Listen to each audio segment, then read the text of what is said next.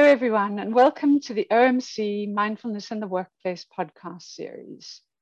Each of these sessions explores a different aspect of mindfulness in different workplace contexts, as well as key themes that we believe will be relevant to you. Previous episodes have covered mindfulness and health, research in mindfulness, mindfulness in the UK Parliament, and various others. So if you haven't had the chance to listen to them, do go back and do so.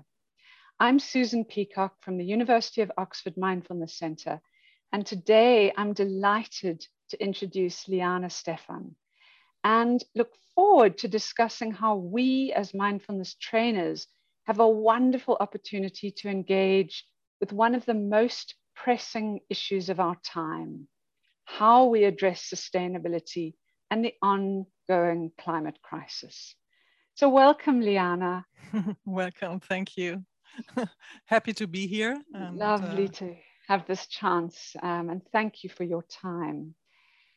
Liana is the co-founder and co-managing director of Awaris, an organization established in 2009, which has been leading the way in delivering effective, impactful, evidence-based mindfulness leadership training within the workplace. Liana has worked in global organizations for almost 40 years, focusing on systemic change. Her background in sports science, motivational psychology, and contemplative traditions mean that she is passionately interested in somatic approaches. Liana's leadership development programs all integrate the body, heart, and mind. Liana has been involved working with NGOs in former war zones such as Kosovo, the Democratic Republic of Congo, Afghanistan, and Liberia. And given that we are a week on from the Russian invasion of Ukraine, they're just really acknowledging that this ongoing crisis is something that impacts all of us. As an expert in inner change and mind shift, Liana recognized a need for people to connect differently with our planet, particularly in the light of the climate crisis. This was how the idea of the Inner Green Deal Initiative was born, which she founded with Jeroen Janss. So, Liana, I mean, it's just an amazing journey that you've been on and all these different threads. I'd love to know how you support support organizations to cultivate climate and environmental leadership. Hmm. Yeah, thank you, Susan, for the introduction. And um, I think on a very simple level, you know, the Inner Green Deal Initiative um, offers just diverse formats um, to our customers, such as one to two day workshops, longer programs, like we have a three months long online program, podcasts, but we also offer retreats in nature, or we offer supervision for existing communities within the organization uh, who talk about, you know, what kind of actions they can implement within the organization. And we have that broad variety of formats because we really want to be a good fit for the need of the organization and where, where they are on their path of transformation. But before I um, might say something about um, how we support the leaders specifically, I would like to make that link again. You mentioned it already the terrible war in the Ukraine, which is really devastating. And we cannot ignore the scarcity of resources on this planet and the resulting dependencies, which we just experience on a global level, and how to get these resources into for countries or raw materials that do not have these resources. So that causes a lot of conflicts. Um, as long as people do not change their mindset and know how to collaborate, how to really share and like to share resources in, on this planet. So the climate crisis is also a geopolitical crisis, I would say. Mm. And I think organizations play a very crucial role in this. They have a strong impact, specifically the global organizations, on society and they have an impact on economy. And if we see organizations as a chance to um, create kind of an, I would say, enlightened society within the organization, I think we can really shift a system and, and change it to the better uh, for all human beings. And I think um, especially leaders play a crucial role because they make the decisions within the organizations. If we support them to connect to themselves in a different way, to connect to other humans in a different way, to reconnect to nature and see them as part of nature and not separated from nature, mm. and to understand deeply that all phenomena within a system are connected and interdependent, then on the outer level, other actions will naturally just simply follow. If they can overcome their biases, for example, short term thinking, and envision and, and think about future generations, which we naturally don't do, then I think organizations can really change and contribute to lessen the CO2 emissions and contribute not only to that, but also to a more peaceful society and to a way of collaborating with other organizations, with other countries, where we really collectively solve our challenges that are ahead of us. And we also support, maybe uh, the last thing, we also support the leaders uh, in implementing sustainable projects. So give them guidance how to do it, uh, how to involve others, and really guide them through this process. Mm-hmm. I mean, so powerful hearing how when you can enable people to connect with themselves, with the environment, with other organizations, with countries, you know, there's in some ways there's this sense of individuals and connection and how that then just ripples. Yeah, I um, think, you know, when you look at organizations, my I can only talk about my experience. Mm. They are still so focused on developing new technologies, and they completely forget, first of all, that these technologies are invented by human beings. the way they think and they look at the future, you know, that has an impact on these innovations. And they rarely look on the how, you know, how do mm. people act? How do they think? how do they collaborate? And I think this shift, technology is important, but the shift on the how mm. uh, and why we do what we do, I think that is really crucial. Mm, mm. Oh, there's so much in what you are saying. But let me go on to the next question that, that we've um, agreed we would explore. What sorts of hurdles do you experience as you introduce this topic of sustainability? Mm. So there are always hurdles, as you can imagine. so um, usually, you know, when leaders hear the word sustainability and entering a program that deals with that topic, the expectation is just so different. Mm-hmm. So usually they expect a clear model of sustainability and clear instructions on what to do next.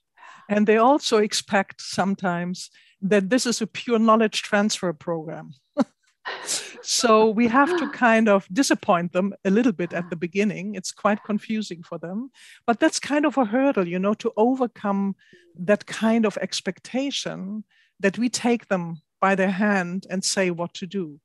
Mm. But rather to work on their own attitude, work on, on oneself, uh, is not what they always expect at first on the other hand, I experience, you know, after they understand the connections of the inner dimension and how it impacts the outer dimension, they slowly, slowly get into it and really mm. deeply understand that.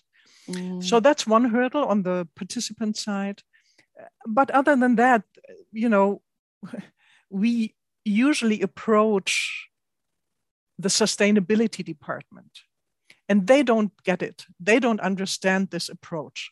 You know why first the inner dimension and then the outer dimension? You know they don't get it really. So they say oh this is a leadership topic topic. Go to hr okay then we are at HR. But HR, on the other hand, does not necessarily feel committed to the topic of sustainability. so they send us back to the sustainability department. Mm. So to get an anchor within the organization is not so easy. But it mirrors, on the other hand, that they think still in a separate way. Oh, here's sustainability and here is leadership. But they don't understand the, the linkage between both, which is very important. So sometimes it's nice to work actually with them on this topic specifically mm. you know, mm. in, instead of selling a program to make them understand you know this cannot be separated yeah. so yeah. sustainability and leadership just goes naturally hand in hand but that's really a strong hurdle that we face and that i know others are facing too and that sounds so interesting because when i think back to mindfulness being introduced into organizations say 10 years ago it was does this fall under l&d or leadership or mm. well-being yeah. and now i think there's increasing recognition that it's a foundational capacity yes and absolutely. i wonder if in time it sounds exactly that that's where sustainability is heading yes, yes. You know, it's it's part yes. of and as you were saying how one works with the culture of the organization and it becomes really embedded wow that's yes, such absolutely. an interesting observation yeah. um, and I think, as you know, uh, Susan, we are working, you know, very neuroscience based and evidence based. And this is kind of where I feel that could fit to both areas, and which is really the door opener to make them understand that they have to work hand in hand.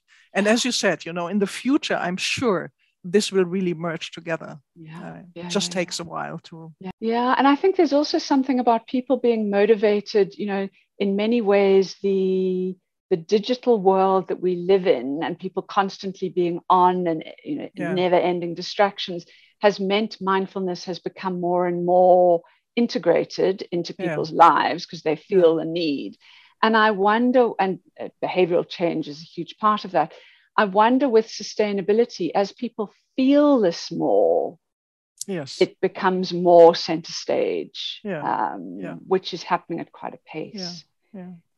So, how do you see the inner human dimension relating to climate change? And then a second question how does this lead to more sustainable behaviors and actions? Hmm. Good question. That's exactly the question that participants always ask. so, first of all, I think it's important to understand that the whole problem of climate change or climate crisis has its roots or its root in our history of separation. The separation between me and you, between man and nature. And only because we consider ourselves as special or superior, because we think we are higher than other beings or than nature, we could actually exploit nature and its resources. So we have simply not wanted to see the interdependency of everything. So I think perceiving, recognizing, feeling how connected we all are to each other and how each of our actions affects the system is significant.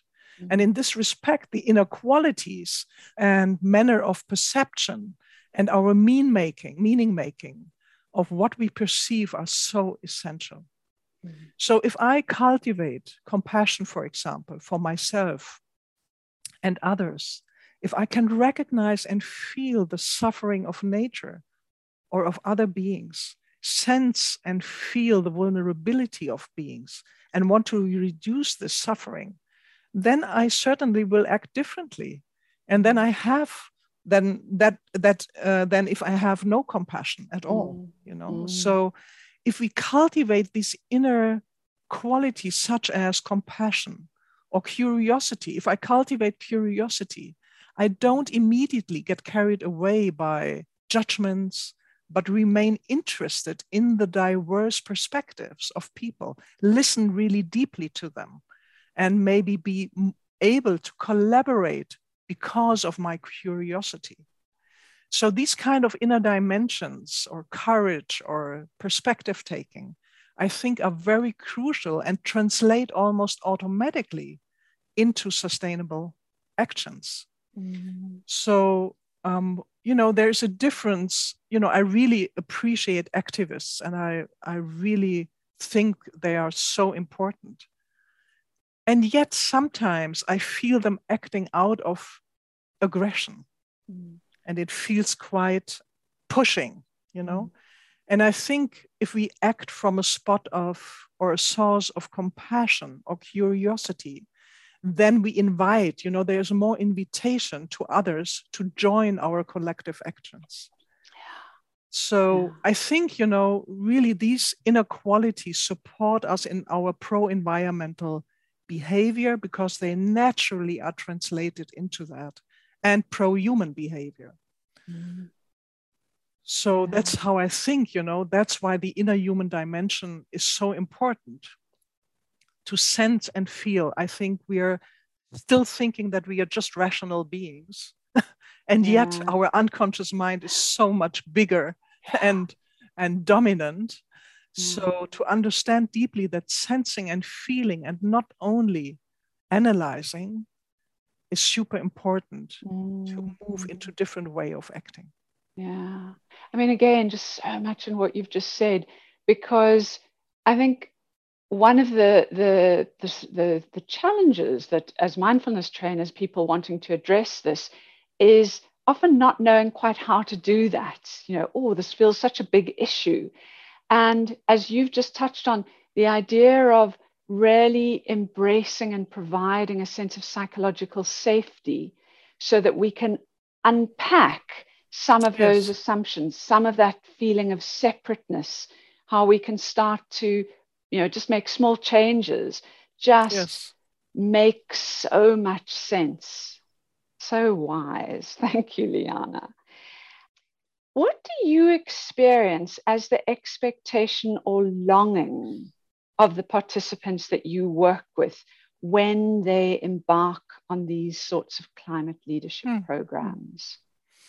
so I already already talked about this expectation of you know getting to know models or concrete actions. Yeah, yeah, but I would say you know the underlying expectation is really a longing to meet like-minded people and openly talk about climate anxiety openly talk about the concern for future generations and really co- find somehow a connection to other people's that is a heart to heart connection and not just a, a conceptual mind to conceptual mind connection. Mm-hmm.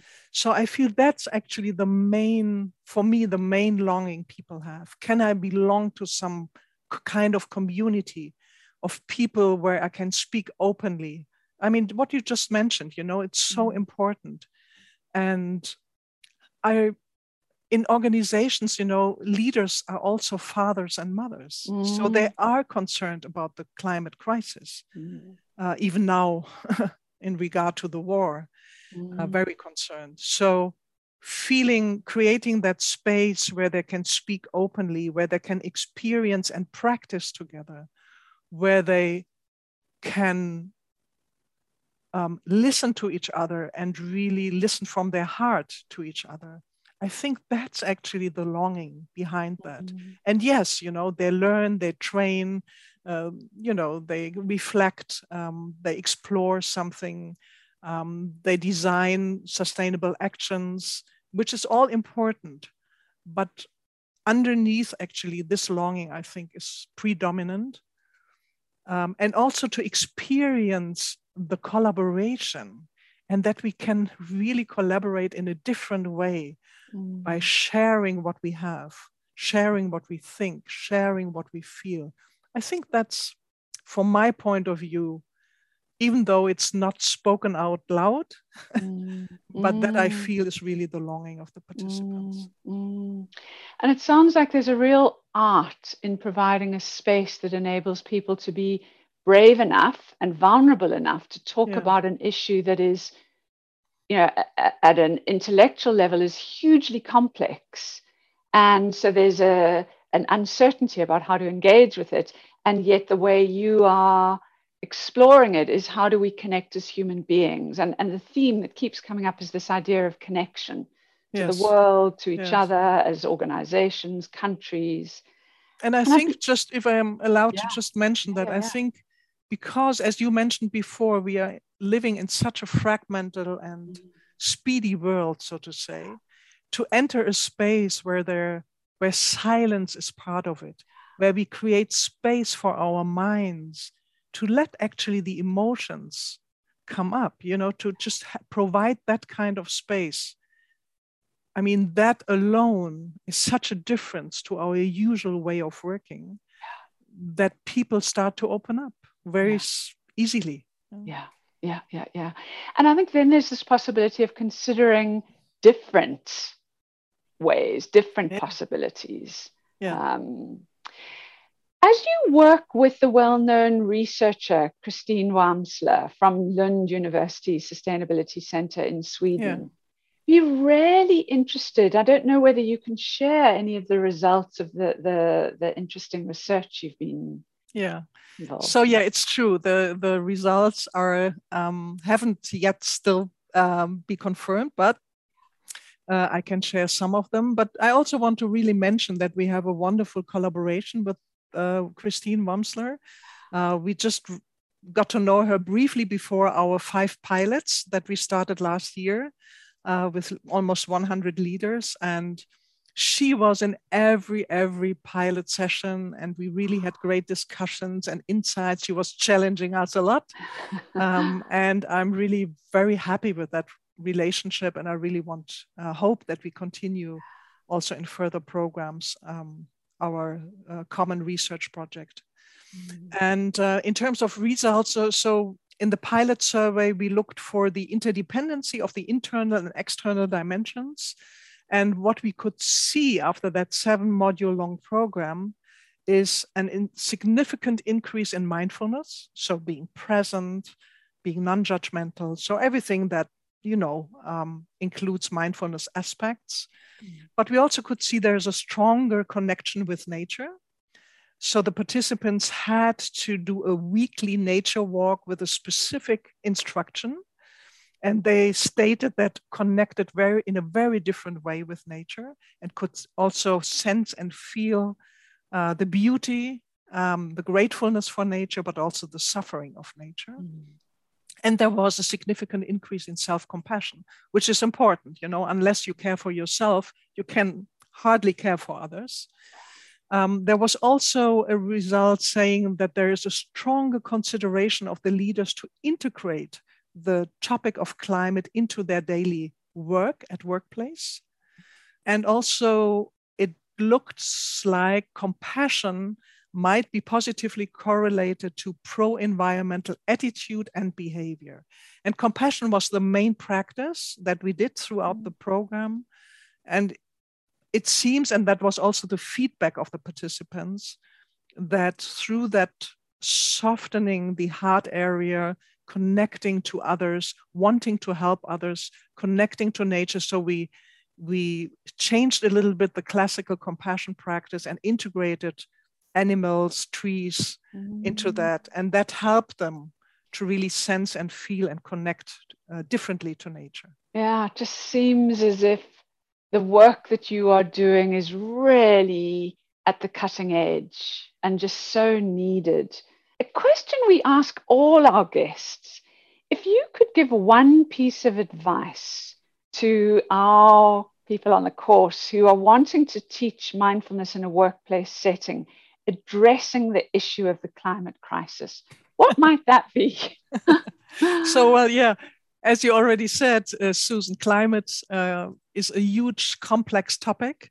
Yeah. But I think we as mindfulness teachers really can easily integrate this topic by small interventions, like, for example, just simply asking participants to do a nature walk mm. on the weekend. I mean, that's what we did. And that's, you know, you can always ask leaders or participants within the organizations to do so and sense and feel the nature and not think about mm. their projects while they walk in nature and see actually nature itself as the anchor of our mind for our mind. Like the breath is the anchor now nature could be the anchor and could be the exercise to do so.